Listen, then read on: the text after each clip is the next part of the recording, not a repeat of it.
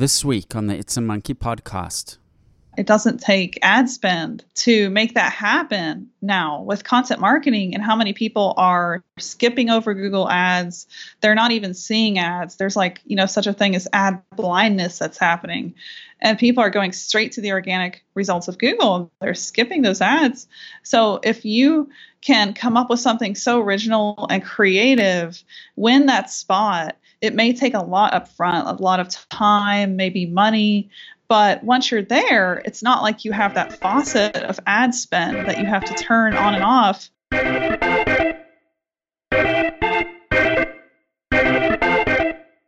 Good morning, good evening, hello, wherever you are in the world. My name is Kevin Garber. I am the CEO of Manage Flitter and Manage Social. And hey, as a little aside, if you want to register as an alpha tester of Manage Social, we have made a lot of progress and we're going to be opening it up slowly but surely. If you're an existing Managed Flitter user, if you use Twitter a lot, if you want to schedule tweets, clean up your account, find accounts to follow, manage social um, is going to slowly come to life. One of the reasons why it's actually taken so long, if you followed this journey, was, um, and I think I've mentioned this before on the podcast, that uh, we built out a lot of functionality for Instagram because that was one of our most requested features on Managed Flitter.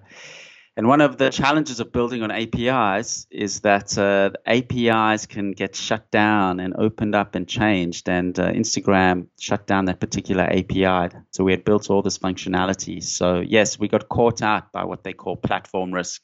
But um, we've rebuilt everything on Twitter. It's looking beautiful. And I'd love you to go and register as an alpha tester. If you just go to managesocial.com, they can access uh, the alpha tester link from there, right, Kate? Yes, correct. There's a form on the website.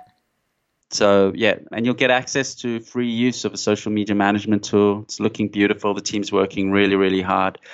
But anyway, it's Saturday, the 20th of October. My name's Kevin Garber. It is episode number one to six of our podcast. It's a monkey podcast. Kate, I was thinking the other day, I don't even remember when we named this podcast. I mean, it was before your time. Like a lot of things, I I sort of uh, we decided them very quickly because we weren't sure what path they were going to go down and we didn't want to paint ourselves into a corner. So i didn't want to call it tech podcast or tech news stories in case it landed up being something different. So i particularly chose a generic name. But anyway here we are with the name. We're probably not going to change it. Um, although i realized an uh, the uh, abbreviation of it's a monkey is is i am which is pretty cool. So we could call it the i am podcast right? Oh that's cool. I am. Yeah, I've been using IAM, like the letters in uh, in Slack, for a okay. while now to abbreviate, like when we're talking about tasks related to the podcast. Yeah, that also works. IAM. So yeah, because it's a monkey, it's it's um, it's long. It, it's it's a bit clunky. It's got a apostrophe in the name. It's I, I, I probably in in hindsight I would have chose something differently. But anyway, it's uh, gives us an excuse to have a chat every now and then. As usual, we got a terrific guest coming up. Part two of Julia McCoy. In our last podcast, we chatted with Julia McCoy, who's the CEO of Express Writers and the author of Practical Content Strategy and Marketing and educator at contentstrategycourse.com. And we went on a bit of a, a tangent talking about Julia's upbringing and growing up in a cult, which was I just found so fascinating that we sidetracked the actual chat about content marketing. So this week we'll play the second part where we actually chat about content marketing, which is still the big the big tool of online marketing. And it's uh, there's you can always learn more about content marketing and you can always get inspired to do more and to rethink content marketing. So that's coming up later on in the show. As usual, I have my co-host with me virtually, Kate Frappel, who is somewhere in Canada. I don't know, northern Alberta or somewhere obscure. no, I'm in Kimberley, so I'm still in British Columbia. I'm in a place, little town called Kimberley. It's close to a resort called Fernie, maybe three hours from Calgary. Calgary, famous for the Winter Olympics, right? Yes. Yes. Right. So, so think like the bottom inner corner of BC. So the Canadians come to Australia to surf and swim, and the Australians go to Canada to ski and snowboard. Yep. Everyone wants to experience what they don't have, right? Sometimes, yeah. Even just for a little while, it's something different. yeah, no, it's uh, traveling is definitely one of the gifts of our, our generation. It's it's uh, a wonderful way to to keep the inspiration and to get new new inputs into the system. You never really quite know in life where inspiration is going to come from on a personal level or a professional level, and traveling can definitely shake the tree to um, put you in situations where you might be surprised by total new inspiration. Yeah, for sure. Uh, this uh, last what are we on? Maybe eighteen months since I've left Sydney has been amazing. Like full of new experiences and life lessons. It's been great. And of course, Canada was only the second country in the world this week to legalize marijuana. Yes, two days ago. And here's a quiz question for you. Do you know who the first country was? No. You want to have a guess? No. Who was it? Uruguay. Uruguay. Wow. Okay. Little little South American country near Argentina. Yeah. That that have an amazing soccer team, considering they're a tiny country, and they actually have good developers as well. I've met some startups in San Francisco that are, are Uruguayan, and yeah, look, I mean, I'm not into the whole sort of pot economy and everything, so I, I don't really you know keep track of all of this. But yeah, when I saw Canada had legalized it and they were the second country, I was like, wow, okay, I wonder who the first was. And uh, surprisingly, it was Uruguay. I mean, I mean, America's got some states, but it's not legalized on a federal on federal level. No, there's a lot of um, controversy about that too, especially with Canada now being legal when you cross the border. You have to be really careful what you say uh, to the border security. Yeah, I would imagine it's uh, it's, mm. it's it causes uh, some some trickiness. Anyway, so Kate's in Canada. I'm in wonderful Sydney, Australia, which is coming into the summer season, and summer in Sydney is full of surfing and and nature, and it's a, it's very wonderful place to be. But um, we're going to talk about tech as always, and uh, boy, so much happens the whole time. Kate, my my dream is to have a daily tech news show. I'd love to do that. Just every day, talk tech news for one hour because there's so much that goes on. And I'd love a team of producers that line up a few interviews for me. And for an hour, we just have a couple of sort of two to three interviews and we talk about the tech news of the day. I think it would be so interesting and so useful for, for people, don't you think? Yeah, I think it would. If it was short and sweet, especially. Yeah, and the bigger news too, like the um some of the legal issues and stuff would be super interesting. Well, you're helping people make sense of the industry, which is just changes and moves, and and even just social media. Even if you forget about tech, I mean, social media the changes constantly. So, um, I do love talking about tech. So, um, who knows? Maybe one day we can uh, we can do that. But you need a team. I mean, even our podcast, people don't probably realize that it's it's work for you and for me and for a couple of people in the sidelines that edited and put it together. So it it's uh, everything everything has a flow and effect of work. But anyway, let's let's get into the exciting things. Tech news. EU and Android. This was quite a big story. The EU, um, or Google, has said that uh, in future, if phone manufacturers want their phones to be used by people in the EU, then phone manufacturers are going to not so much. Not, let me rephrase that. If not have their phone work in the EU, but if they want their Android phones to access the Google Play Store, they're going to have to pay Google up to what was it, forty euros or forty dollars per phone? Forty dollars a device, yeah. Forty dollars per device. A lot of people are saying, Kate, that this is in, in a bit of a backlash to the big fine that Google was fined for some, I think it was some antitrust violations in the EU. Yeah, so the European Commission uh, ruled, well, they they came after Google um, and made them break apart their apps because um, they were saying that by bundling search and Chrome into the, the package with the Google Play Store and some of their other apps, that Google was stifling innovation and cutting off opportunities for other device makers. And they, uh, the court ruled that uh, as true, and Google got a five billion dollar fine, I believe.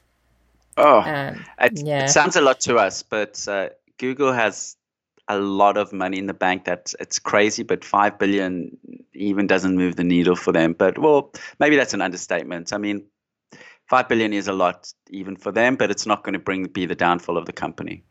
Sure. Yeah, and the the commission, you know, they see this this breakup of the apps as a way to increase competition and allow other people to come in. But in a way, the way Google's having to package this and charge for it now, it's actually costing consumers more. So yeah, that's where this forty dollar charge could be coming in. It's not hundred percent in yet, but so they've had to debundle all the apps. So you can have the Google Play Store um, and a few other apps for a base price, which is I think the forty dollars. Um, but if you choose to put search and Chrome into your bundle, then they can actually work out a deal with you, so you don't have to pay that money. Okay, now it's not clear. So this is so Google's going to charge the phone manufacturers, and then it will be up to the phone manufacturers to decide how they pass on this cost or absorb the cost, right? Exactly. So as a user, you're not going to be actually paying Google anything directly. No, not as a user, no. This is all about the phone manufacturers. Yeah. I mean, what's interesting as well is it's they're making the judgment call that it's because Google really wanted Android to be you know dominant. Now, obviously, this is going to provide a little bit of friction in terms of uh, increasing penetration of Google. I would imagine. Uh, it is. It's supposed to sort of open up the market, uh, but at the same time, you know, if you want, like, you know, you want the Google Play Store, right? So that that's the only way to get apps like Facebook or Instagram, Snapchat, all that sort of stuff. Is you need an App Store or the Google Play Store. So you're going to be paying for that, or you can do a deal with Google and use Google Search, which I guess it depends on the user, but a lot of people are going to use Google anyway. So you could do that and save yourself the $40 a device. So if, if the phone manufacturers pay $40, they get access to the Google Play Store. If they don't pay $40, they just get access to Chrome. No. No, so they can get out of the $40 cost if mm-hmm. they sign up for search and Chrome as well. Right? So then Google Ah, uh, okay. Yeah. Okay, I see. So if if they say okay, include Chrome and search on your phone, then we'll waive the $40 fee. Somewhat, yes. That you've got to come to individual agreements with the right. manufacturer, but that's what they're sort of getting at okay, at that, this stage. That seems quite intelligent because then Google are saying to the authorities, well, fine, we'll unbundle if you want to, but we're actually going to charge you for unbundling. Exactly. And if we stay bundled, we won't charge you. Yeah.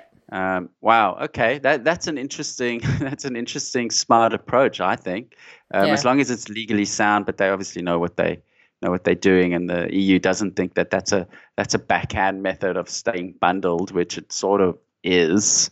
Mm. But and you know, a lot of these tech companies, Kate, have been. I mean, Microsoft when Microsoft was at its peak, they were under a lot of pressure by the U.S. government to break up um, parts of their business as well because they owned Internet Explorer and they owned Windows, and that was bundled as well. And I think they were also pushed to unbundle because I think at some stage you couldn't install Windows without having Internet Explorer, if I remember correctly. Right. And the government forced them to provide the option of being able to uninstall or not pre-install Internet Explorer. So uh, in America, at least, they've been down this um, route before. Um, the EU, I don't even think existed at the time.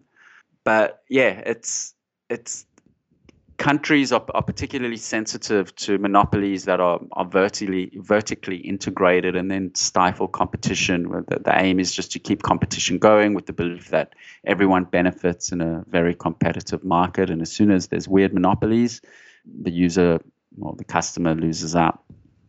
For sure. Yeah. It's a, it's a tricky one as well. And the way that, so this is all speculation. Like Google haven't actually announced this. This is an article I found online.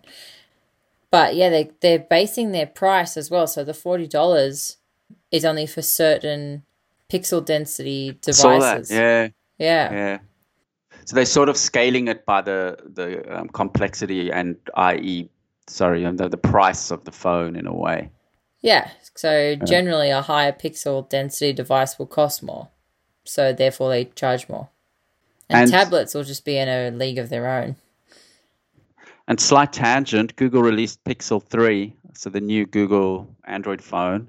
I've got a Google Pixel 2, the reviews coming out of Pixel 3 are pretty good, particularly um, their camera and some other bits and pieces. But it's uh, an incremental change, not a, a, significant change to the Google Pixel 2.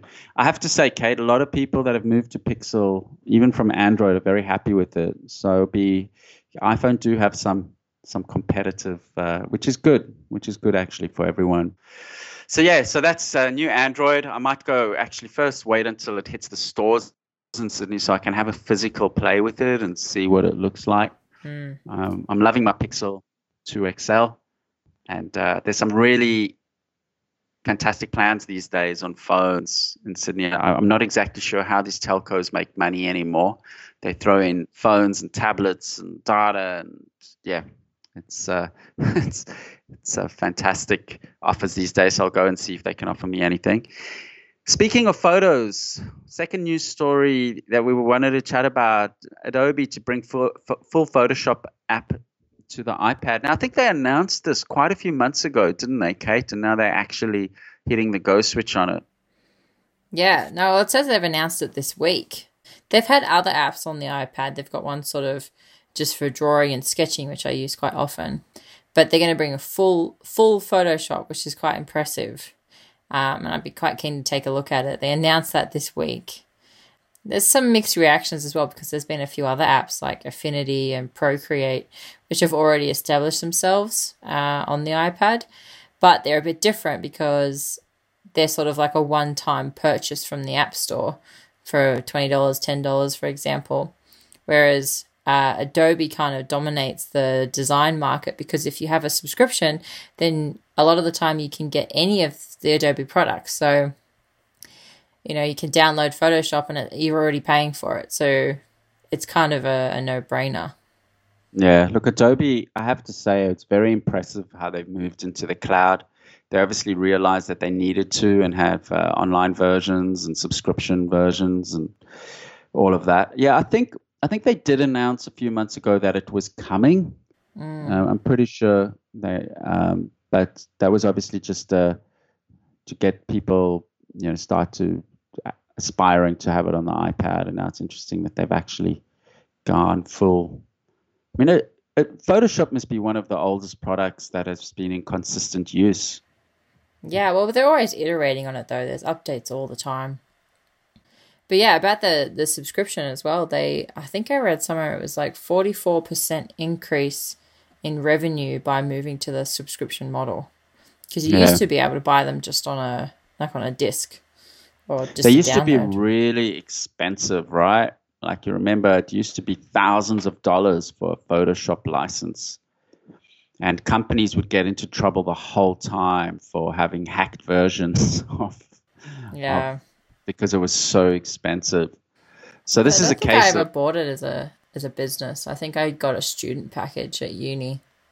Yeah, um, they, they had good student ones, but no, I definitely, as a business owner, I remember paying those license fees, and I remember they were hurting because um, they were they were expensive. Yeah. yeah. Um, but now they're making more money, and consumers are happier.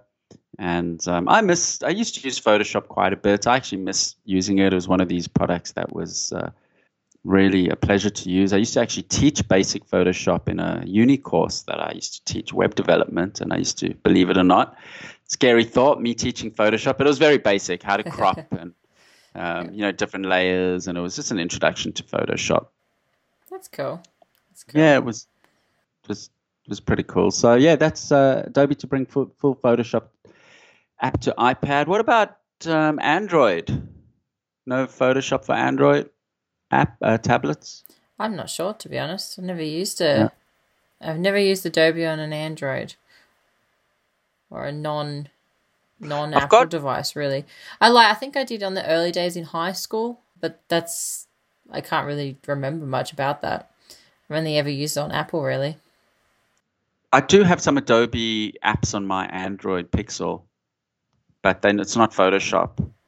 No, Adobe uh, have done so well in the last couple of years with the um, with creating mobile apps and um, sort of getting into the social media space as well, instead of just staying in graphic design and videography.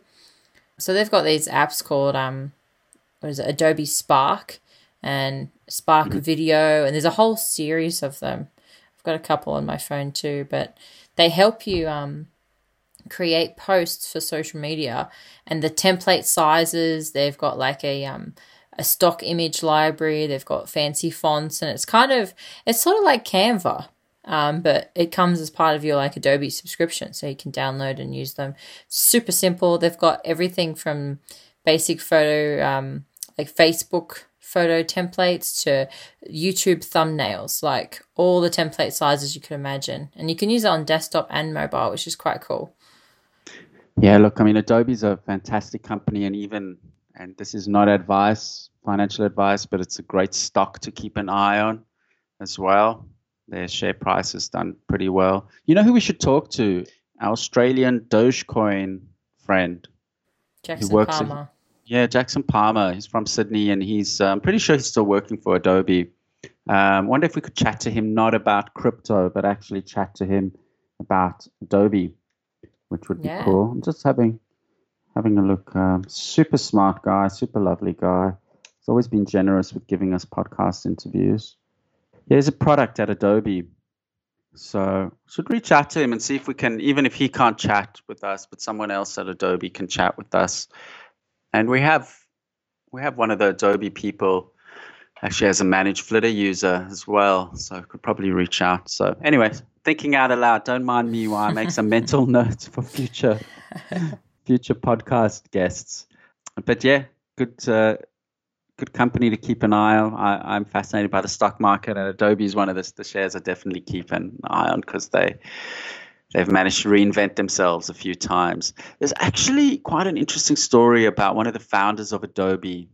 Mm, if, if anyone's interested, just Google the founder of Adobe. I think he's still involved on a consulting basis, and it originally started as another product that got bought by some. There's there's a bit of a convoluted history but um, and I believe he still comes into the office and gives feedback on on some of the products. So anyway, but I need to refresh. It's just come from the the sort of the memory bank somewhere that I've read something about it. Anyway, that's news item. You're listening to the Monkey podcast, episode 126. Email us, podcast at itsamonkey.com. Follow us on Twitter. Sometimes we tweet out little um, video clips of Kate and I. And uh, you can follow us on Facebook. And uh, yeah, if you want to give a shout out to us and about your business and about your product, uh, we'd always love to love to uh, support the industry. Drop us a line at podcast at itsamonkey.com. We're going to take a short break. Then we're going to uh, play the interview that I did with Julie McCoy, um, who's a content marketer extraordinaire, and we spoke with her about uh, everything related to content marketing. So just stick around. That's coming up in a few minutes. Hi, my name is Joe Pinto. I'm the Business Operations Manager here at Manage Flitter. Did you know that Twitter can be a powerful social selling platform? But the first step to effective social selling on Twitter is to grow your Twitter account with high quality niche followers. For example, let's say you are an online bicycle retailer. Manage Flitter could help you grow your Twitter account by helping you find and follow people who have the word cyclist in their bio. The more targeted your search is, the higher likelihood these Twitter accounts will follow you back. We have millions of users, literally, that have used Manage Flitter's search, sort, and filtering tools to grow their account with the right followers. This has provided them with a solid base to kickstart their social selling. Feel free to drop by manageflitter.com to trial our product or email us at contact at manageflitter.com to schedule an obligation free walkthrough. You're back with the It's a Monkey podcast. My name is Kevin Garber. We talk about everything relating to tech, startups, entrepreneurship, and if you're a regular listener to this podcast, or even a semi regular listener, which I hope you are, on last week's episode, you would have heard that we chatted with Julia McCoy, who's the CEO of Express Writers and the author of Practical Content Strategy and Marketing. Now, what was interesting with that chat is I chatted with Julia. I, I, dragged Julia on. She was a guest on the uh, social ROI Twitter chat, and I actually dragged Julia on onto the podcast to talk about content marketing. And we started with Julia's story, and it landed up that Julia's story, her founding story, is a little bit more interesting than usual. So we landed up spending half an hour talking about Julia's uh, story and life story and how she landed up in content marketing. So if you haven't listened to that, go back one episode um, just to give you a little bit of a taste a taste here. And this is public information because Julia is going to be writing a book about her story that Julia grew up in a cult on the east coast of the US. And while she was in this uh, cult slash community, she started building a content marketing businesses through finding clients on Craigslist. So it's a fascinating story, but we never got around to actually talking about content marketing. so I wanted to bring Julia back on to the podcast. I managed to twist her arm and and say, come on, let let's talk about the other part, the part two. So the part one, your life is a juicy bit, and then there's another juicy bit, content marketing. Now let's let's get into that, Jill. Firstly, thank you and welcome again for for being back on the podcast, part two. Oh, thank you so much for having me. This is an honor to be asked back. So content marketing. Now, content marketing's been to, been a buzzword for a long time. You know, it's it's the the process of, of putting out content that's relevant to your target market so that they can find you. Um, it's still like a, like a bit like SEO, I guess. It's it's something that people think they understand. They never totally understand. It seems like it's a little bit of an art. I guess talk us through a little bit of in 2018. What is content marketing today? What's it all about? Yeah, so I think you started defining a really good a really good basis of it. You know, for me, the fundamental part of content marketing is that you're not broadcasting to your audience. You're instead serving them with something of value. So instead of just putting out a message that says, you know, buy my stuff, click on this link, here's a coupon, etc., you're actually serving them with a piece of content that meets them at their need. And if that's at Google when they're looking up, you know, how to create something like let's say a DIY outdoor project. And if your blog is the most useful guide on that topic, they're going to follow you. And that whole ecosphere is really awesome because it's like today marketers have an opportunity to create relationships instead of just broadcasting, advertising, putting out a one sided thing, we can actually have a human interaction with our people that buy from us. So, content marketing you know, to me, it just defines as putting out useful content that really meets your people, your, your audience, your buyers where they need it at whatever stage they're at. It's about answering a, a specific question as well, right? Yes, absolutely. It's about answering a, a specific question. I mean, in a way, this podcast is a piece of content marketing. I guess it's more the, the podcast as a whole is is a little bit more of a, a, a, less defined piece of content marketing. But what's interesting about the podcast and probably co- uh, content marketing pieces in general is the the longevity that they have. I was going through our podcast analytics mm. with someone yesterday, and people people will listen to podcasts from two years ago, last week, and and it's I think I think the the difference with uh, content marketing as opposed to maybe ad spend is that it, you can really squeeze a lot of value for a long time out of hmm. content mm. marketing. Um, Absolutely. They, they yes, that's the beauty of it. They don't necessarily date. I mean, it depends on your industry, I guess. But even if you are in an industry that moves fast, you can update um, blog articles. You can update videos that are successful. It's something we we at Managed probably need to do a little bit better. We've got some articles that are very, very highly ranked, and um, we probably need to go back and update them. So that that's a tip to look at your best performing articles, right, and go back and update them regularly. Yes, absolutely. That's a huge tip. That's something in my book, in my course, in my blogs, is that sometimes updating your older content can actually net you sales and return quicker than putting out a new piece because of the investment. You have to research a keyword or a topic. You have to really dig down. It not like it's not like it was 10 years ago when so many less pieces of content were going out. I think it's now 2 million blogs a day on average are going out. How do you stand out? Well, that's gotten so much harder. So instead of creating a new piece of content, sometimes it's so much higher ROI just to go back and update something that's ranking, getting traffic, but isn't maybe as high quality as it could be. So that's a huge piece of doing content well. And I think, you know, writing is something that everyone think well not everyone i mean people sometimes it's it's underestimated how difficult it is to write well i mean it's it's easy mm. to write but writing well yeah. is is really difficult like anything else I, I think it is a skill that a lot of people can learn with a bit of practice and i think a lot of people are just out of practice and they need some mentorship and guidance around it but um, i actually saw a tweet mm. during the week julia where someone tweeted one of the smart entrepreneur VC sorts that I follow, and uh, he tweeted that the best way to to have a fast trajectory through your career is to keep improving your writing and communication skills. And uh, I know it's mm. a little bit unrelated to content marketing, but but you know, upping your writing skills in general, particularly in our industry, which is a tech industry, Wow, it's it's it really is such a good point in that that communication. We forget that even though um, you know we we are in the tech industry, we still I always say every business is a people business, and between every people person is communication. So to up your writing skills is uh, is going to stand you in good stead in any case. But yeah, I see a lot of blog articles that are just, and I get pitched from a lot of guest bloggers that that really, to be honest, they they really don't know how to. They don't write well, and there's a lot of fluff. I mean, I think you've got to stay away from articles that essentially say very little or say nothing. You do not want to create pieces of content that don't add value to anyone. That's when Google knows that it's just not worth anything and you're actually better off doing nothing. Yes. You hit the nail on the head. That's what I've been saying for years. It's critical to write well. That's such a fundamental of creating content marketing. And it's it's easy to think that that part is easier than what it is.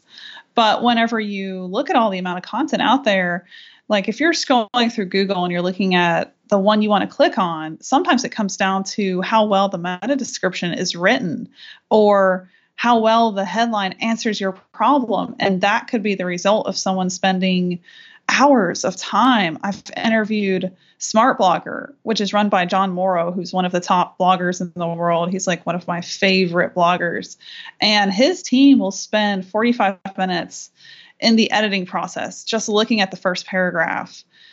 And it's just like that's a hundred words of copy. That doesn't even cover the rest of the content, how much time they've spent on creation, reviewing the whole thing, adding articles, checking links, checking facts. So that's like where you have to be with content now. And if that investment is something that you're not willing to make, sometimes that content's going to fall so flat because there's just so much out there. You really have to work hard to stand out.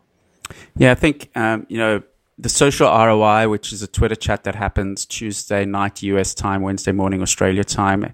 We put seven questions to a guest around a topic, and those seven questions, even though they one or two sentences, we have two to three people that look at them and rework them and hmm. the title the title alone in particular we rework a few times and it's it's not the most I mean, it's work. I mean, we get there. I'm not saying it's the most right. difficult thing in the world, but but we actually put quite a lot of effort into getting the questions and the title right because it's we want to, you know, we try everything we do, we try to have a certain baseline of quality. I, I, I, must admit that as a small business where we don't have a dedicated marketing manager and content marketer, it is quite difficult sometimes. And it's definitely something I'd love to have as a, a full time word person that, mm. that, um, but between us all, we, we, we do get there. But it's, you know, a lot of people might look at these seven questions and a title and think, wow, that's just 10 minutes work, but it's not. The, you know, you want the clarity, you want the, um, you want the tone, you want the feel. I mean, Mark Twain said, uh, I wrote you a long letter because I didn't have time to write you a short letter, right? that's great. so, and I was actually quite disappointed when Twitter Twitter extended to 280 characters because yeah, I was too at first. Um, it sort of worked out and it's it's okay, but Is it's it? but, yeah. I mean, forcing you for that brevity and forcing you to be succinct and mm. forcing you to just yeah. brought a certain a certain magic to it because constraints. I'm a big believer in constraints in life. Constraints bring magic. It's like even the fact, and not to get too philosophical, but there's a there's a famous, it's a Greek or Roman myth about a, one of the gods that could live forever, and eventually he begs the other gods to kill him because it just life becomes you know intolerable. So the constraint, even on that level, that we don't live forever, just makes us appreciate and do stuff, right? So the hmm. constraint around content and Twitter. But anyway, we we digress. Sorry, I'm, I I've got a habit of going on on tangents. Let's get back to content marketing, Julia. What I'd like to know is give us a case study of a customer that came to you with a, a, a particular problem, be it they need more customers or they want more sales or something, and talk us through um, how you approached it, what you did, and what the results were. Yeah, definitely. Well, I would. I'm gonna have to pick out one of our one of my favorite levels of service to give our clients these days is called authority writing and this level of writing is our best like we i will sit down with our top writers like i'll ask our director okay who are our top five writers in our team and she'll tell me and then i'll create training materials that will help them get even better and then I'll look at their writing and tell them what they can improve and give them like a short test. And after that, then they are able to take these assignments, these authority content assignments, we call them. So we had a client come in, I want to say, I think it was last December, and they wanted to rank in the top three for something like best web design guide. Really and, competitive, you know, right? Yes Right. So competitive. so we researched and we found a really good long tail keyword that was a derivative of that. Mm-hmm. I think it had like two extra words, but it still netted great traffic and it was super relevant to what they offered. So after we did that research, and that's critical because you don't want to create your entire piece around something that's not going to rank because there's maybe there's five HubSpot articles already ranking. Your chance in the top three is probably never close to never unless you're a big site already. So once we found that keyword that was more long tail and had a better chance at ranking, then we created this long form guide and it was just it was beautiful. Like these kinds of constant pieces are my favorite to create because they just go so far instead of like a short listicle like this is just an immense guide. We put weeks into it. And then we're like designing custom graphs to go along with each of the points. And we created it to be evergreen. And, you know, we still gave the client an opportunity to, well, here's some sections where we can fill out more content based on what you know. Here's a place for a CTA. So all of that created finally this beautiful guide that we could hand to our client and then they could publish on WordPress on their site and rank for and they were thrilled with it. They loved this piece of content. And I have to check in with them, but I know that it started to rank within the first 60 days. I don't know where they are now because you caught me off guard. I wasn't ready for a case study. That's okay. so I'd have to check back in. But that type of content is like what we truly love creating. And like we will do bulk product descriptions you know we'll do all kinds of content pieces but that piece that floats above the rest and just sits there in the top three of google which you know once you gain that ranking we've seen pieces stay there for years it's crazy like once you're in the top three you're not going to be knocked out for a while and it's almost like you know you don't want to call it permanent because nothing in google is permanent but you're going to stay and maintain that for a long time if you've earned it. Because that means you've put in the work and that content piece is really good. It wouldn't be there if it wasn't. So that's, we just love creating that style of content for our clients. And of course, Google loves, Google loves long authoritative pieces, right? Google, yes. Google loves yes. them. Uh, and so, and that's where outsourcing uh, or you know getting some help around content marketing makes sense because unless you have a dedicated team or team member, right? I know even with our business, like we've always got great plans. We're going to blog this, blog that, blog that. But we get into work, there's what we call BAU, business as usual, right? Mm-hmm. Helping customers, you know, just sort putting out mm. fires, you know, someone's yes, salary yeah. didn't go through, etc. You know what it's like. You're a business owner, right? So exactly. um, you know, I really would. A lot of our content pieces that have ranked have been from guest bloggers. Um, we've worked with the chap um, Evan Dunn, who's an, an excellent social mm-hmm. media um, sort of analyst, and he's written some fantastic pieces for us. That if you actually Google, I think Twitter for Business, I think we're in the top five. That article. So it it definitely does work, but getting help with it um, and the right help. Don't get a fluffy piece that just waffles on. It has to be yeah. something that when you read it, you find it interesting or your customer finds it interesting yourself. That part is crucial. Google's really smart. You cannot outsmart Google, right? If Google right. knows they mm. they got they got AI and machine learning and they got all sorts of fancy bits and pieces that they know when it's an interesting piece. If you're going to have a long piece that says nothing, Google is going to know that it's a fluffy piece. Um, they've got a lot of magic there. That's why they worth so much money. They got a huge amount of magic. And of course, if it's an interesting piece, you can repurpose it for Twitter, for Facebook, and and you can start getting links into that piece, which of course adds to the SEO benefit, right? Yes, absolutely. Yeah, links is a big part of it. You know, for the last seven years, I've had the question all the time how do you get links? And to me, that's such a funny question because I have never thought of content like that. And I know that makes me way different from many SEO people, many marketers, because they will have a goal of okay once we create something we need to see 50 backlinks. And you can you know you can check this in BuzzSumo you can see referring domains. So I've never once done that. Instead it just comes down to the question how can I create something that is the best piece on this topic and if I can answer that question, and sometimes it will take three months to achieve that, like three months of creation, research, bringing in maybe five other people to help me with this piece. And then when I'm so proud of this piece that I just want to shout it from the rooftops, that's when we publish. And one of these pieces that we sunk a ton of time, resources, revenue into, it just came out. Today's Wednesday. It just came out Tuesday, the last day of July.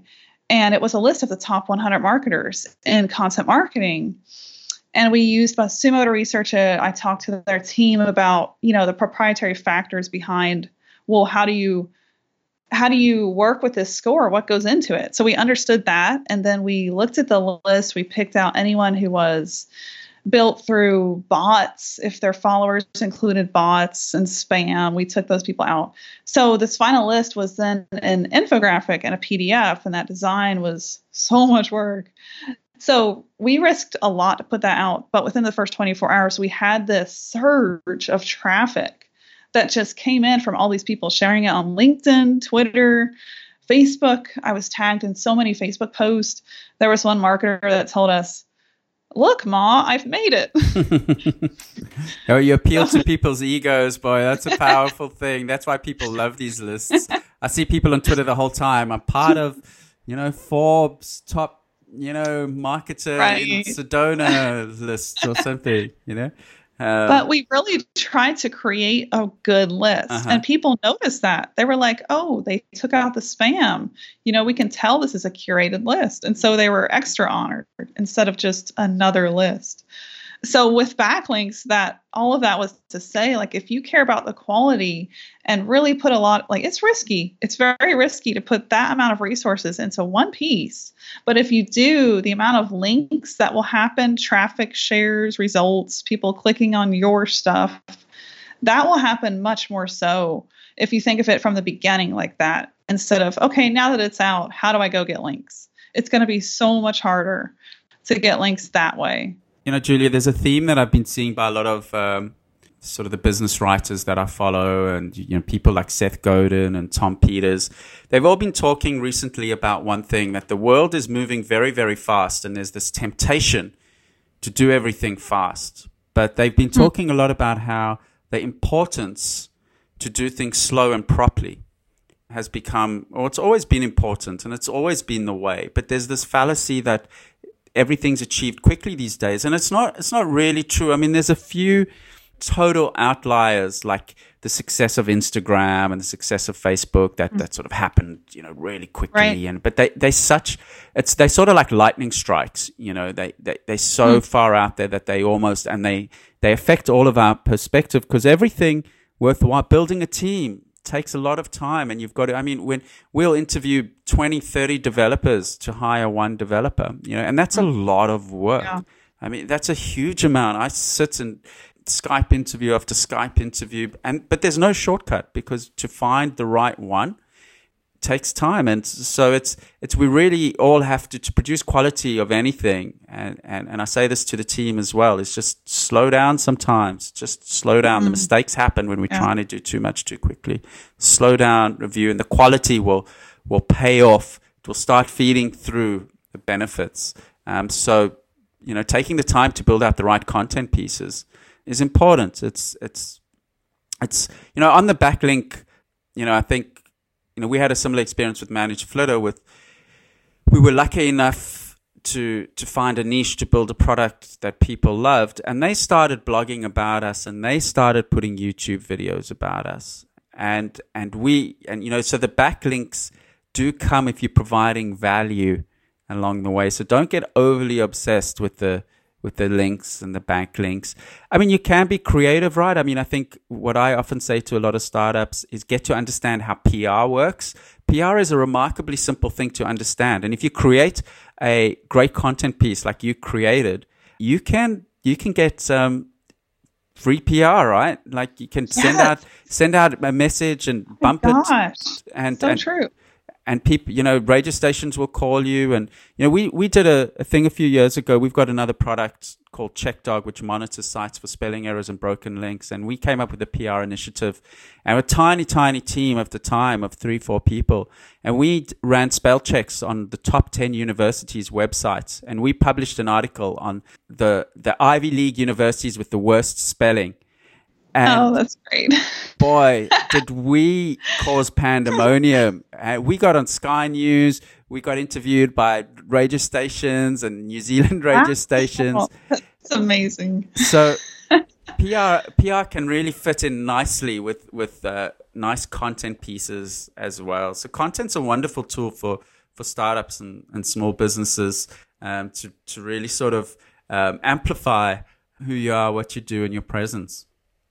Yes. And I love what we talked about earlier that it doesn't take ad spend to make that happen now with content marketing and how many people are skipping over Google ads. They're not even seeing ads. There's like, you know, such a thing as ad blindness that's happening.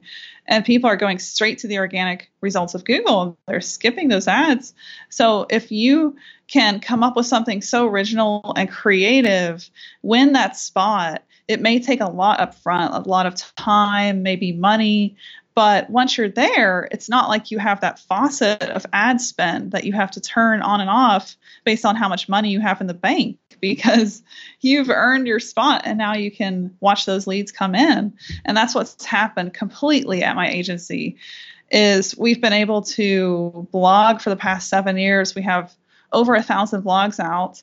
And at the beginning, I admit, like, I was publishing rushed and it was not the best content. and so we've gotten more strategic in the last two years. And now we're not afraid to take three months on a piece of content because we know that risk will always result in more traffic, shares, links, and even revenue from people finding that and then oh gosh we're a writing company. You know if we write really well people want to hire us. So that part is kind of simple. Yeah i mean your product really speaks for itself right? Right.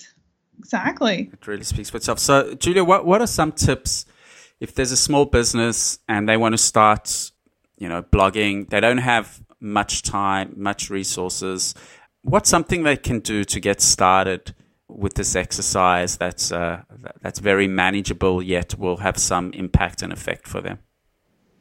Great question. Well, you know, I know that SEO it gets some of a bad rap, somewhat of a bad rap these days because there's marketers that are so divided over it, like how long it takes, for example, to rank. Mm-hmm. So it gets that bad rap, but in the end, SEO is so extremely valuable, and small businesses, especially, can really benefit. And what I would say is keyword research. Start with getting strategic. What are your people looking for on Google? Know your, and that comes down to knowing your customer. What are their interests? If you sell a product, that could be a really specific product keyword. And the more specific, the better, because that will bring you this long tail keyword that the more words in the keyword, usually the less the competition. Like as opposed to the keyword black dress, which has so much competition. Macy's probably has the first results. As opposed to that, you want to think about the person who's buying it, their size, maybe the event it's for, you know, so like black dress for a prom, black summer dress for a prom. So that type of keyword is what you want to think about, something really specific. And then I always recommend using a keyword tool so you know exactly what you're up against. So my favorite tools are SEMrush and a tool called Keyword Finder mm-hmm. by Mangools, and it's spelled like mango and then OLS so that tool is really cheap. I think it's like 29 or 30 a month. It starts at that. SEMrush starts at 100 a month. So with Keyword Finder, you can type in your product, your category. For us, like that's looking at keywords under content marketing, blogging services, or like how to blog. So those are the keywords we tend to go after. So with Keyword Finder, it gives you this metric, a score of 1 to a 100. How difficult is this keyword? So it tells you right off the bat how hard it is to rank for that keyword based on who's already ranking, how much traffic it gets every month. So those are some of the metrics that go into that score, and that makes it so much easier, saves so much time. Google Google's got their own tools as well that you can use, right? I mean, they they Google might not keyword planner. Yep. I mean, it's yes. a good it's a good start as well. Might not be the UI is not as good and it's not as slick, but um, it's it's not a bad place to start Google, Google Keyword Planner. There has been um, in the past Rand Fishkin. This was a few years ago though. Rand Fishkin at Moz has said that Google Keyword Planner actually hides low competition keywords. Oh, naughty Google! Of AdWords. Google, come on. So he recommended not using okay. that. okay, I, lo- I love these conspiracy theories.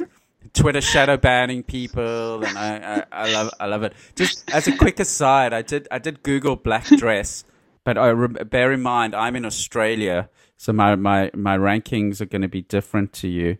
And uh, it was a, a company. I don't know. Maybe you're f- familiar with it. Have you heard of? There's a Cotton On, a, a, a website called Cotton On. I don't think so. Yeah, which is interesting. It, I, it, it doesn't look like a big company. Um, they have the first black dresses, black lace dresses, and more cotton on. We'll say hello to your new bestie with our epic range of little black dresses. So there we go. Maybe, maybe, wow. and actually, the big Australian brands are not in the first page for black dresses. There you go. How's that?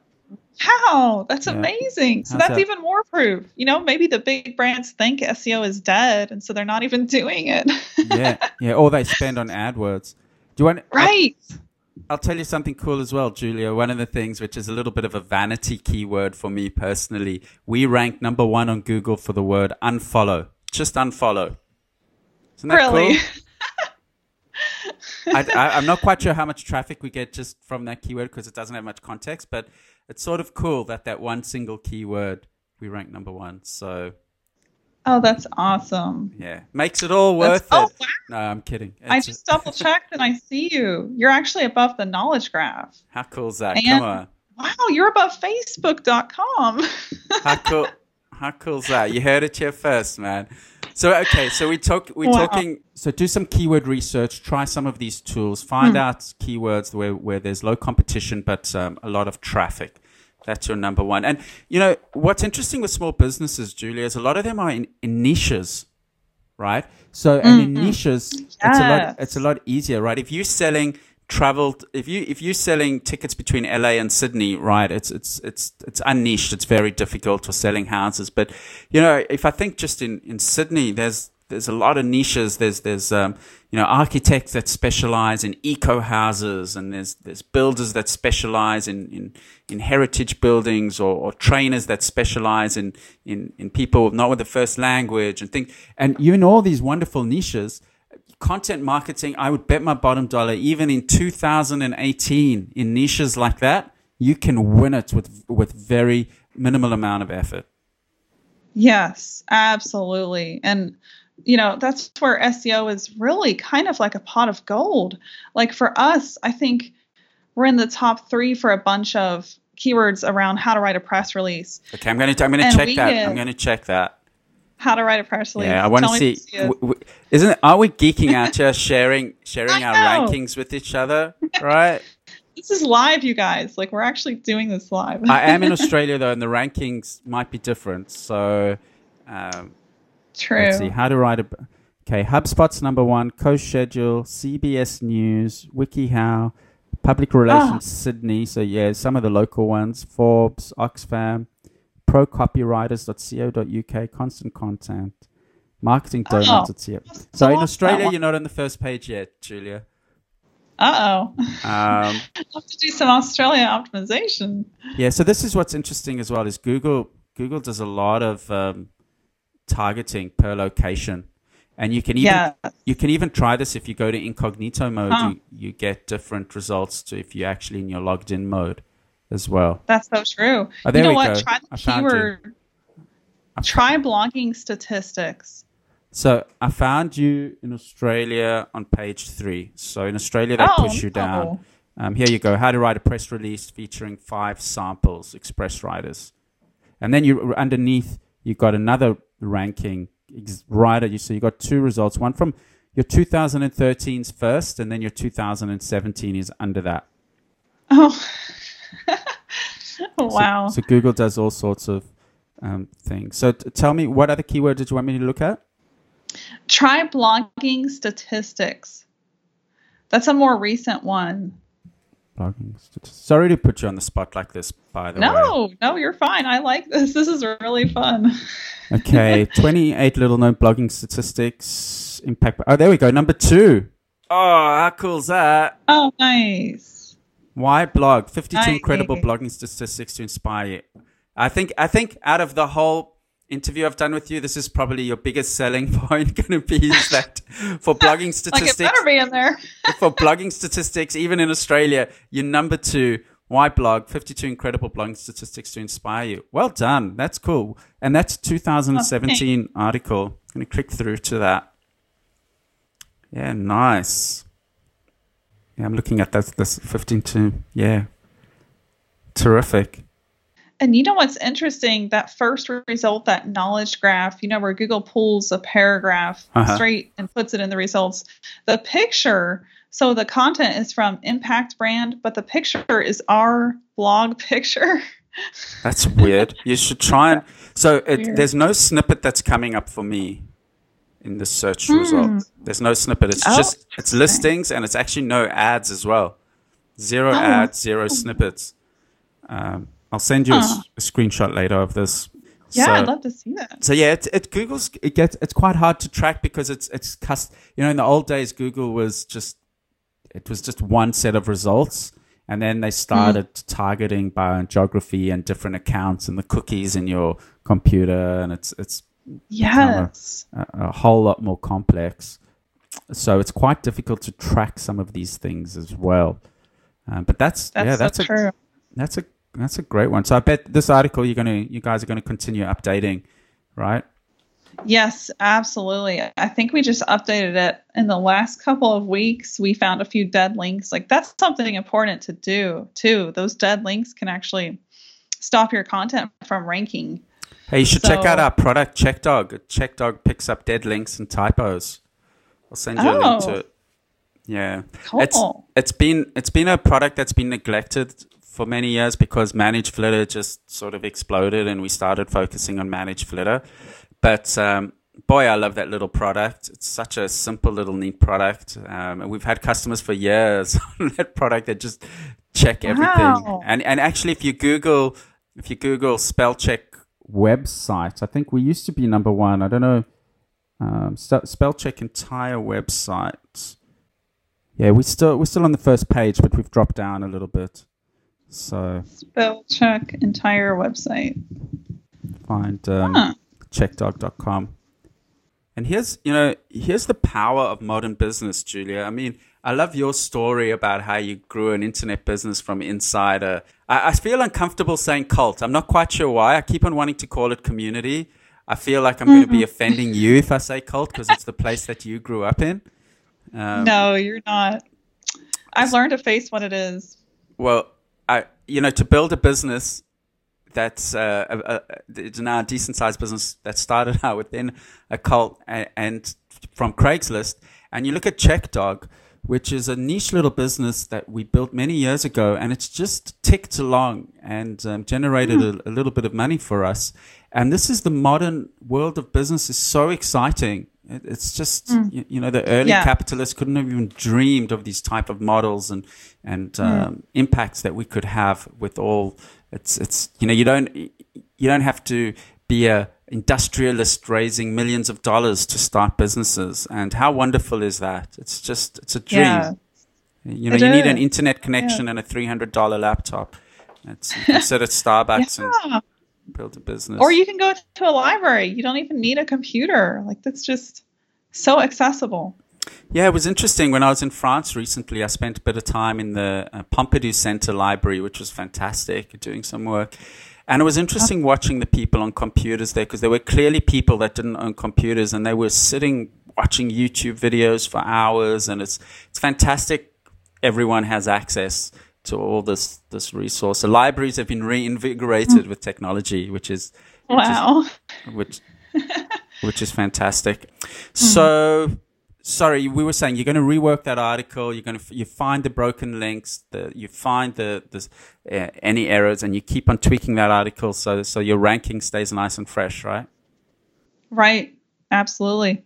And meta descriptions and meta titles are a big part of updating content.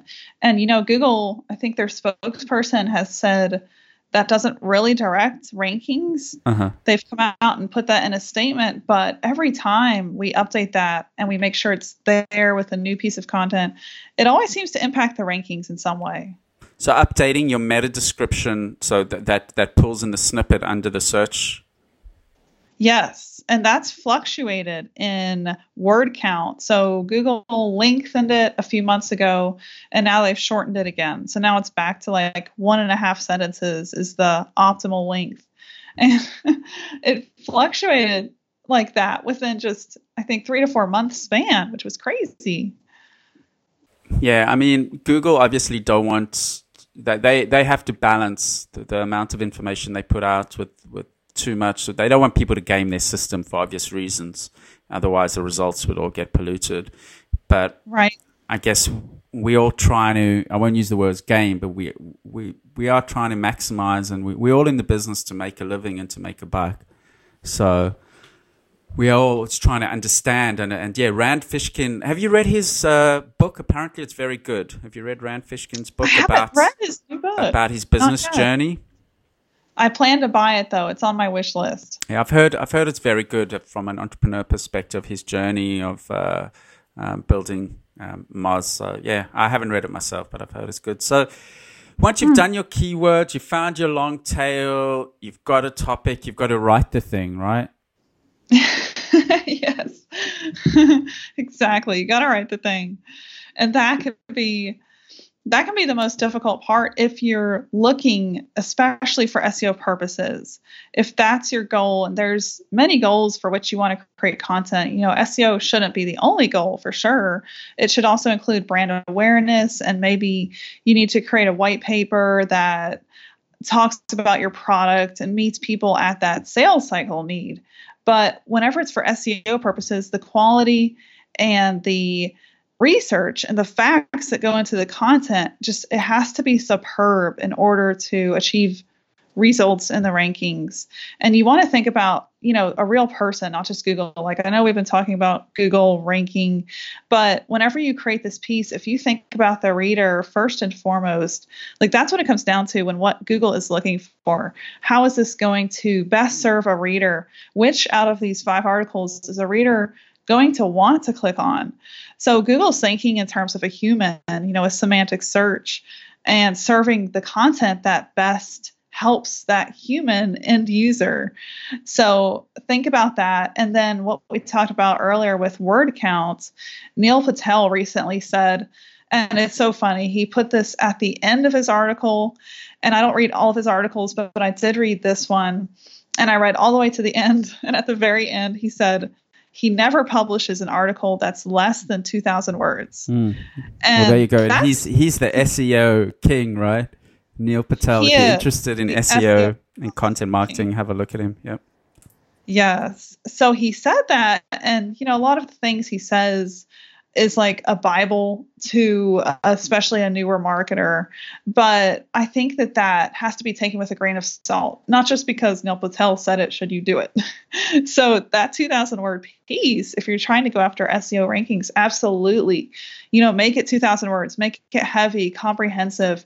But if you're serving an audience that might be more based on social media, like that, let's say that's where your traffic comes from, maybe you want to think about doing content for social traffic goals, like a Twitter chat, like your social ROI chat, and putting resources into building that type of content a live community, a podcast, maybe short form blogs that are around seasonal events or your products.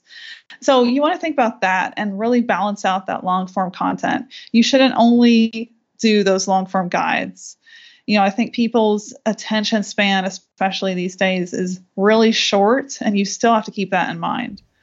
I'm looking at your article now, and this is actually it's a great article. This one that's ranked highly just Google, if you're listening to this podcast and have access to your phone or computer, just Google blogging statistics and uh, have a look at the Express Writers article. It's a great article because you can scan it really quickly and easily, but you get a whole chunk of value mm. really easily. And it's um, if you, especially if you're looking to justify to your boss why you need to start blogging, this article really drives it home the importance. Um, it's really inspiring me to get back into the office and just go, come on, guys, we need to find we need to find some good uh, guest blog guest bloggers and contact people. We've we've we've let that um, slide a little bit.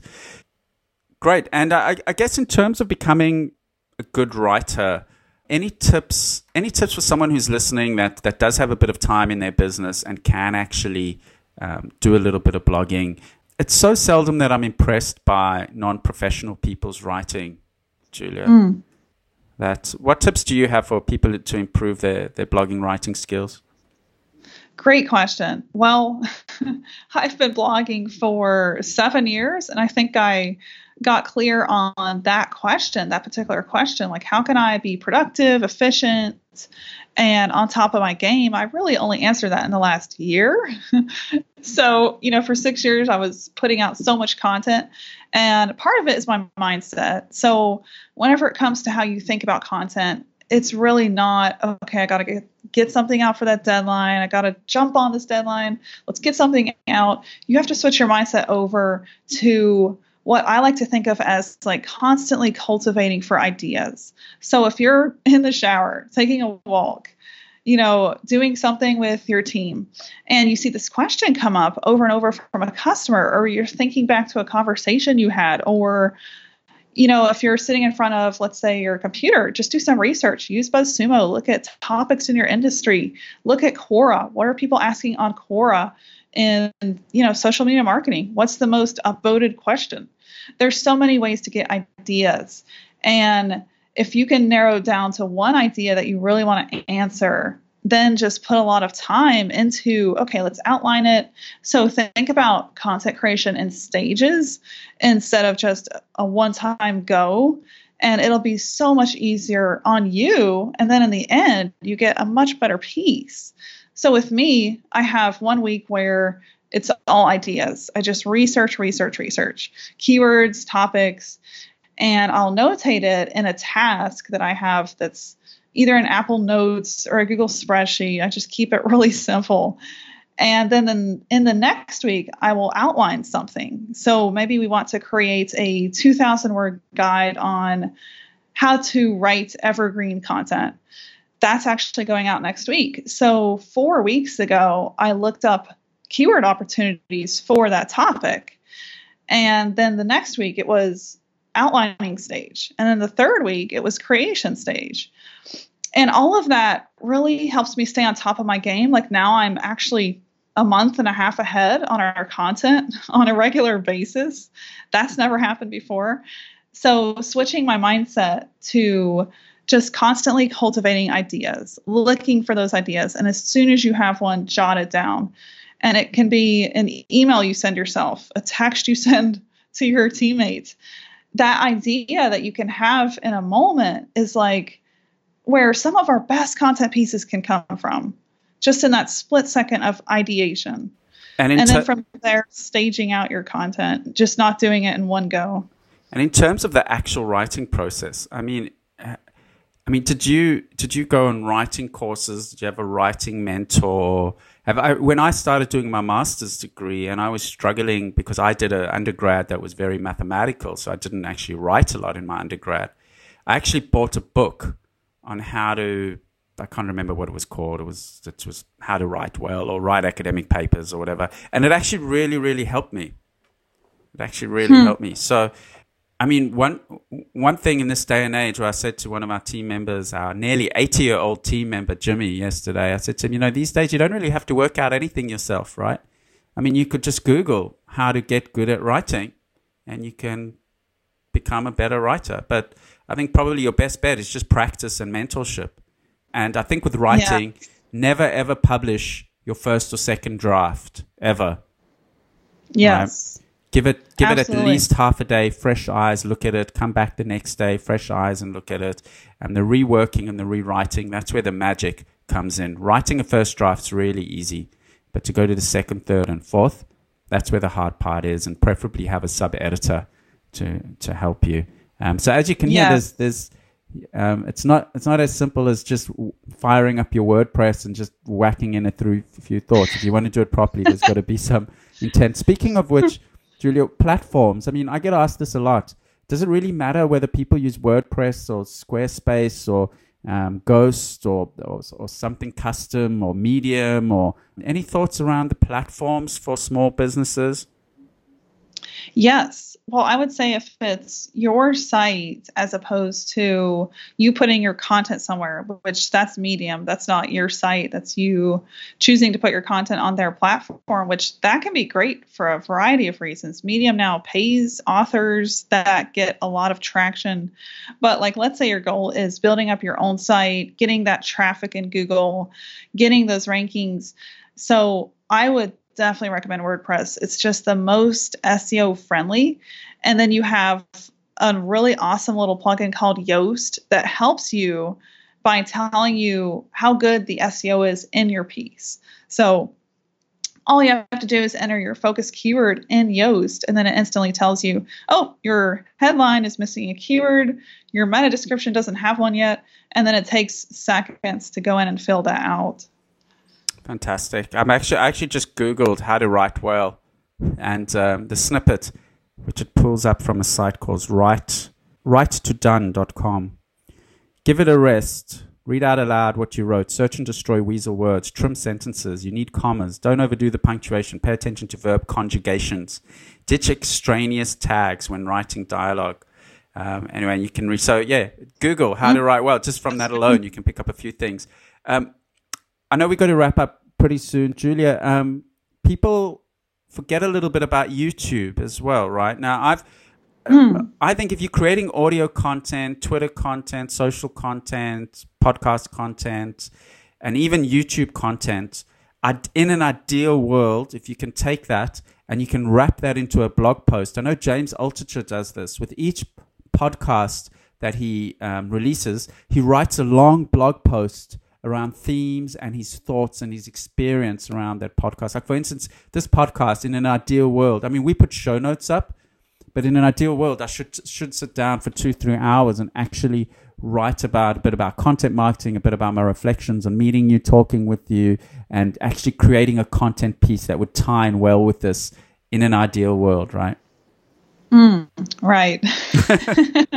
BAU. BAU. I've got to get in. I've got to get in and uh, yeah, it's sort of uh, sort out the the the day today. But I think YouTube. YouTube is a, I mean, it's the second biggest search engine in the world. Videos can go nuts on YouTube if you're an authority. I think if you're in a small business as well, don't neglect YouTube. Um, when things start going on YouTube, they really start to go, right? Yes, absolutely. And, you know, that's something I started doing as well later. I think after four years of blogging, I was like, okay, I'm going to start a YouTube channel. And I only have about 10 or 12 videos up, but I created a few videos that still get comments and shares just because they were really useful. And I actually took a lot of time on those videos. I added a little bit of effects, I made it fun and I was cutting and splicing. And then I actually wrote out before I filmed what I wanted to say, and I had points. So it was kind of like an article that I made into a video. It just took me forever. And so I, that's why I don't do those as much. But yeah, just having a few videos on a YouTube channel around showing your expertise, what you know that can really make your name go far and it can get traffic and shares and bring you potential leads as well. Particularly in certain niches. There's all these interesting niches. Someone was telling me the other day that the niche on how to videos of for women to put on makeup is a massive niche on mm. YouTube. Yeah. Uh, so again, depends. You know, True. it's not going to be applicable to everyone, but depending on your business, maybe if you're selling a, a, home improvement product and how to, you know, have tons of YouTube videos on how to, and people will discover. I mean, I do believe everyone can benefit from YouTube, but in particular niches, particularly the how to space and the education space, it's really, really useful to. Um, to consider YouTube, and it's just I think YouTube's going to continue to flourish, and and I think even podcasts are going to sort of merge in with YouTube, and it's all just going to become multi multimedia type content. And what people don't realize as well is yeah. a little bit of a tangent. Did you know, Julia, that there's a product called YouTube Premium where you can pay 10 bucks a month and you can remove ads from your YouTube? Did you know about that? Yes, I keep getting my little one is on my phone, my four year old. She's on my phone all the time looking up her cartoons, and we get that ad served to her almost every five minutes. YouTube wants us to pay them. It's so worth it. It's the best. YouTube really? Premium and Spotify Premium are probably the best value of, of anything. And I just, yeah, I love my uh-huh. YouTube Premium, but it only works in the US, Australia, and I think there's one or two other countries. So if, and you notice it when I travel and it, there's no YouTube Premium, I actually, not only does it remove the ads, it lets you listen to the audio on your phone of the YouTube video and navigate away from the, the app, right? So, wow, that's smart. So you don't have to have the YouTube app open if you've got YouTube Premium. You can go and you can, you know, work on your emails and continue listening to the YouTube. So Google's not paying me for this ad, but YouTube Premium is I love it. I, cons- I consume a huge amount of content and to have it ad free and to have a lot of flexibility. And you can download the videos and you can do all sorts of things. Ten dollars a month. What a world we live in. You get all this free content for ten dollars a month.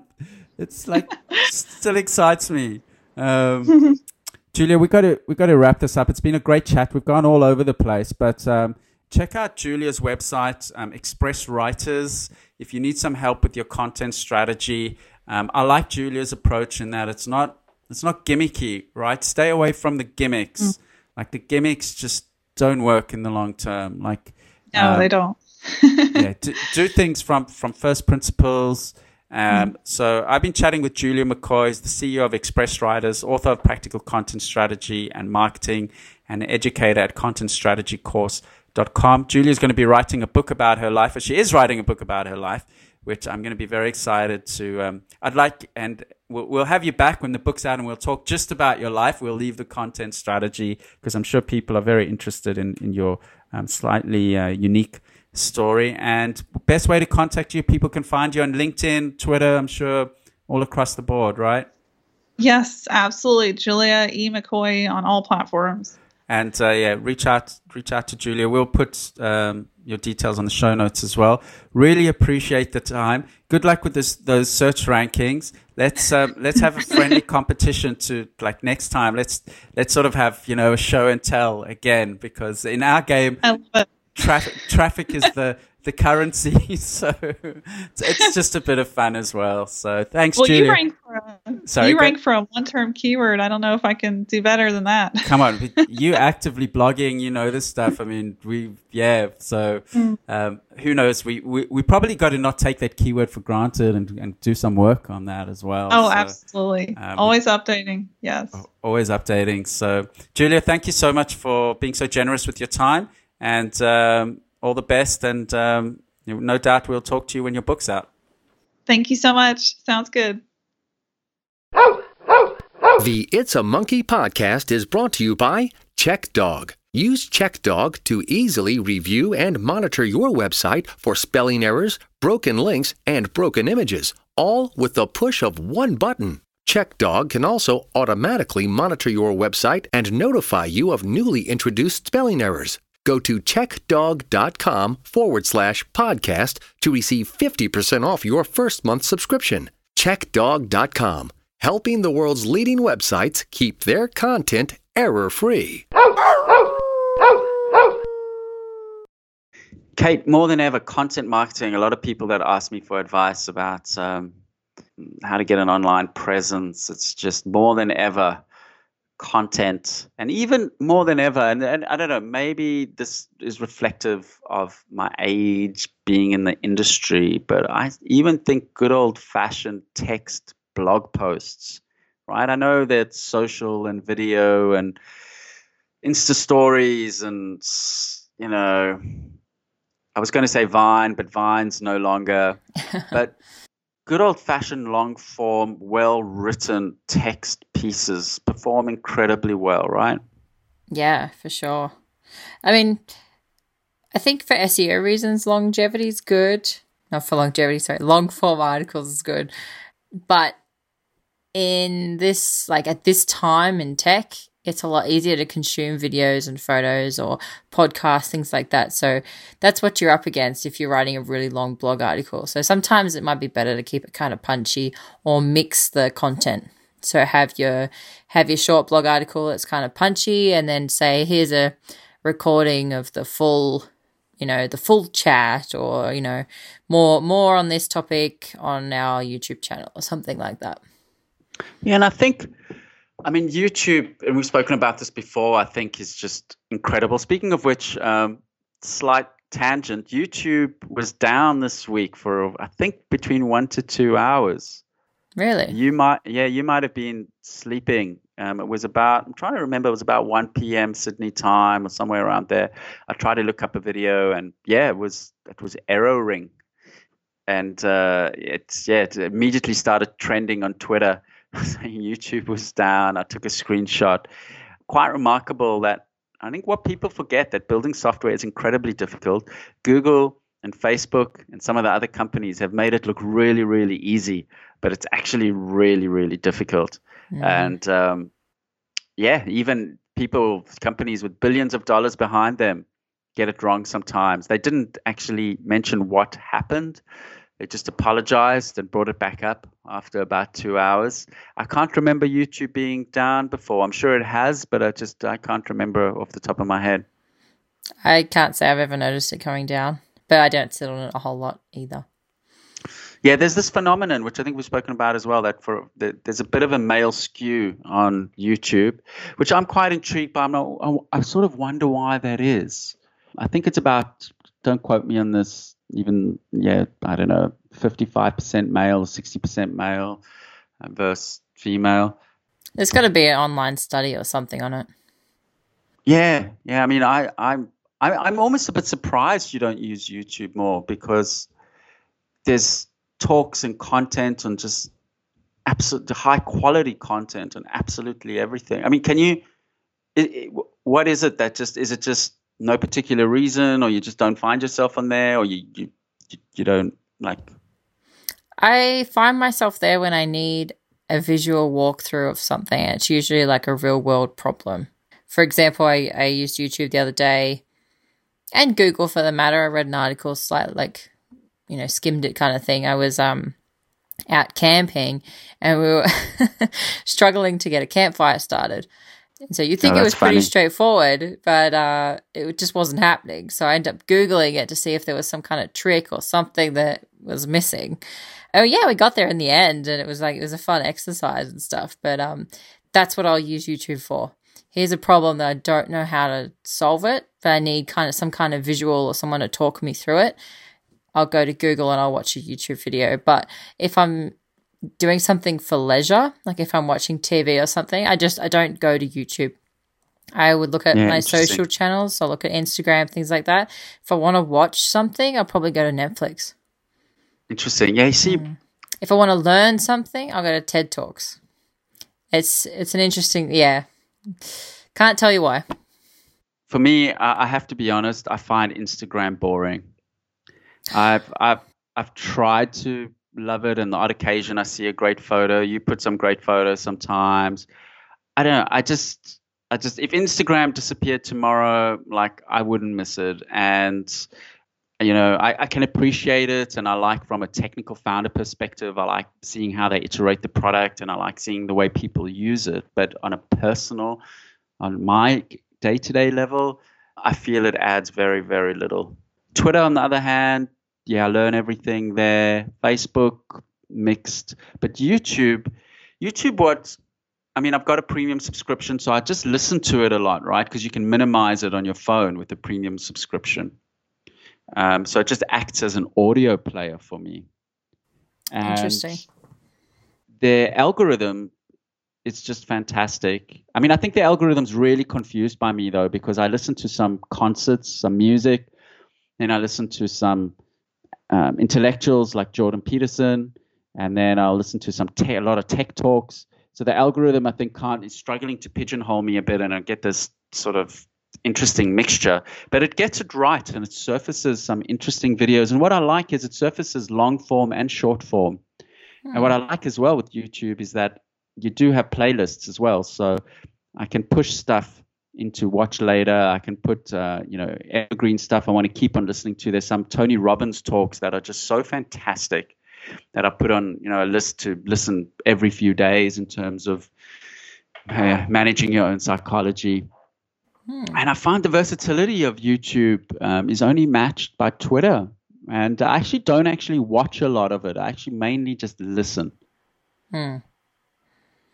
Yeah, the listening is a big one. It's one of those things. Like if I'm trying to find a podcast or something like that, I might go to YouTube to listen to something like that, or stream. You know, there might be a what do they call it? Like a playlist. I know we create one for the social ROI chat, but other other channels have uh, these playlists, and they're all related series type content. Something like that's quite cool sometimes, but it's just very rare, personally, to to do that. Yeah, fair enough. It's always interesting to see why why people use different products. Um, and but I, I, I do think the premium, whatever it is, 10 dollars, does make the difference. It removes all the ads and lets you minimize and just listen to it. So I think, um, but yeah. Anyway, so creating content. I mean, there's YouTube and things do get surfaced, and uh, I I don't know. I think I don't know. In a way, it's more difficult to make. A, I mean, it's it's easier just to flip on your camera and just record something, but with writing, you're almost forced to edit, you're forced to review. Mm. You, it's it's a little bit harder to be sloppy about writing than it is to be video. So in a way, you you force down this path of, of trying to create something a bit more quality. Whereas with video, it's it's a little bit too tempting just to hit record and have a very poor video. No, it's true. Was actually on that point. I was actually thinking I'm you know, it crosses my mind sometimes when people are doing these live videos from their phone and stuff. I think, oh, it's a good way to sort of get yourself out there and get yourself talking. It's a good confidence booster.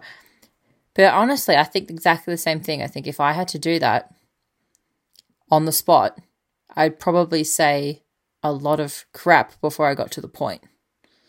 You know I mean? And like that's sort of why I don't like listening to people when they broadcast sometimes because unless they're quite professional, good speakers, they kind mm. of faff around the point too long and um you've lost me. So that's why I get that issue with like going live on Instagram and, and Facebook and stuff like that is sometimes it's super engaging and sometimes it's just two people that kind of they just gel and the conversation's interesting. But other times it's like they're never really getting to the point and like you know if I want to learn something quickly, it's not the way to find it. Yeah, I agree with you. I agree with you. And um Look, I mean, even Oprah, who's one of the best broadcasters in the world, she's got two podcasts, uh, and one of them I think is an hour, and one of them's half an hour, and it's highly, highly edited, right? Mm. So, you know, they obviously rip out a lot and just bring, make it tight, and it's a difficult thing to do, and it's consuming, time consuming to do. And we don't edit this podcast for two reasons. One is I mean, we do we lightly edit it, but we don't edit it down to you know 40 minutes or something. One is it's a huge amount of work, and there, there is a place for a longer form chat, but um, it can, and we probably do go on tangents that I hope don't bore people too much. but yes, um, it's but long form blogs and writing. Um, if you're listening to this podcast and you're looking at upping your presence, everyone's an expert in something. And you don't have to be, I think some people, Kate, get intimidated by writing and think they have to be an entertaining writer or a funny writer or a unique writer. You don't. You just have to be a clear writer, mm. right? You just have to write clearly and logically, which I believe anyone can do. Yeah. I think anyone can, you, and, and if you're an expert in your field, you know, I often find in Google searches, you'll search for, I don't know, after hours locksmith or something, and you'll find someone that did bother to write an article about it five years ago. And this thing is still ranking like crazy. Yeah. You know, even in obscure, non techie areas. Yeah, it is quite good good for SEO, good for lasting content like that. It's it's a smart thing to do. a lot of non-tech businesses kind of forget that. For example, like locksmiths and things like that. You know, they on one hand, there's no real need for it. You know, their customers aren't there to read about their blog. The customers are there for them to fix a problem. Uh, but on the other hand, it gets them ranking really high in Google, which makes people click and call them. Yeah, and Google likes that because it's answering a question for its users, and that's what Google wants to surface. Mm. So Google doesn't mind that people aren't finding, you know, they, they're only finding that through Google.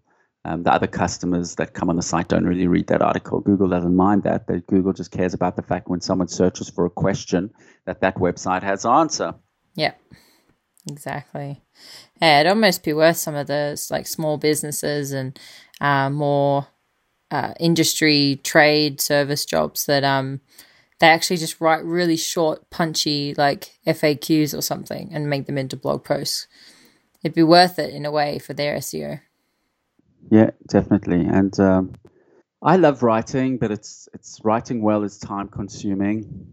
Um, and you need also to be it's sort of like development or maybe you find even with design you you've got to you've got to be in the zone you've got to be undistracted and you've got to sit down and do it it's not it's you've got to focus, need some focused attention.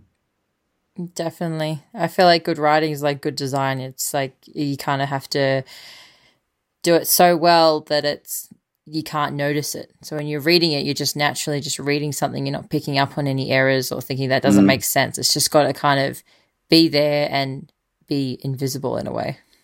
There's a there's a flow to it. Yeah. Yeah. There's a flow to it. Which so, actually um, is quite hard to achieve. Look, writing well is incredibly difficult to achieve, and I'm I'm in awe of good writers. Uh, thinking of all the, the, books that I've read that, that where the writing is exceptional. But I think people mustn't get intimidated. As I mentioned, to write clear on a blog post is fine. You don't need to be an award-winning writer. What I find really helps is, I think I think two things help with writing. Right, one is your expectation needs to be that you're going to do a few rewrites. You actually mm. just have to expect that. Don't expect that you're going to sit down, write 500 words, and that's done. Right? That's maybe halfway. Have the expectation that you're going to have to rework and edit that because you will to have something any any writer i mean how often do you write something and you wake up the next day and you read it and it says something that it didn't say in your head at the time right Exactly. In your head, it was saying something different. Yeah, it's not the way you imagined it to be. Yep, yep. So I remember when I was doing my master's thesis, I would every day. It was my day was broken into two parts. Was rewriting the day before's 500 words, or 1,000 words, and writing the new batch and it was just like the rewrite and the new write and the rewrite and the new write and slowly moving forward. But it was always uh, and you always nail it out and you oh this is great. This is a great 500 words you read it the next day and it's like wow that's really not that great. So look i don't know. Maybe people that write the whole time journalists and things like that maybe they get a lot better at it. I don't know But uh, I've always found a rewrite is necessary, and to give it time, you know, to, to to bring your own fresh eyes to it is important. So give it a little bit of time to be able to be critical of your own work. For sure. Yeah, you need to sort of sleep on it and come back to things sometimes. Yeah. Anyway, I think we've gone on all sorts of tangents as always. um, You've been listening to episode 126 of the It's a Monkey podcast. You've been with myself, Kevin Garber, CEO of Managed Flitter and Managed Social. You can follow me on Twitter, KE underscore GA. You can follow Kate on Twitter at Kate Propel. We love to hear from you. Drop us an email, podcast at itsamonkey.com, and we'll see you over the next couple of weeks. Thanks for listening. Thanks. See ya.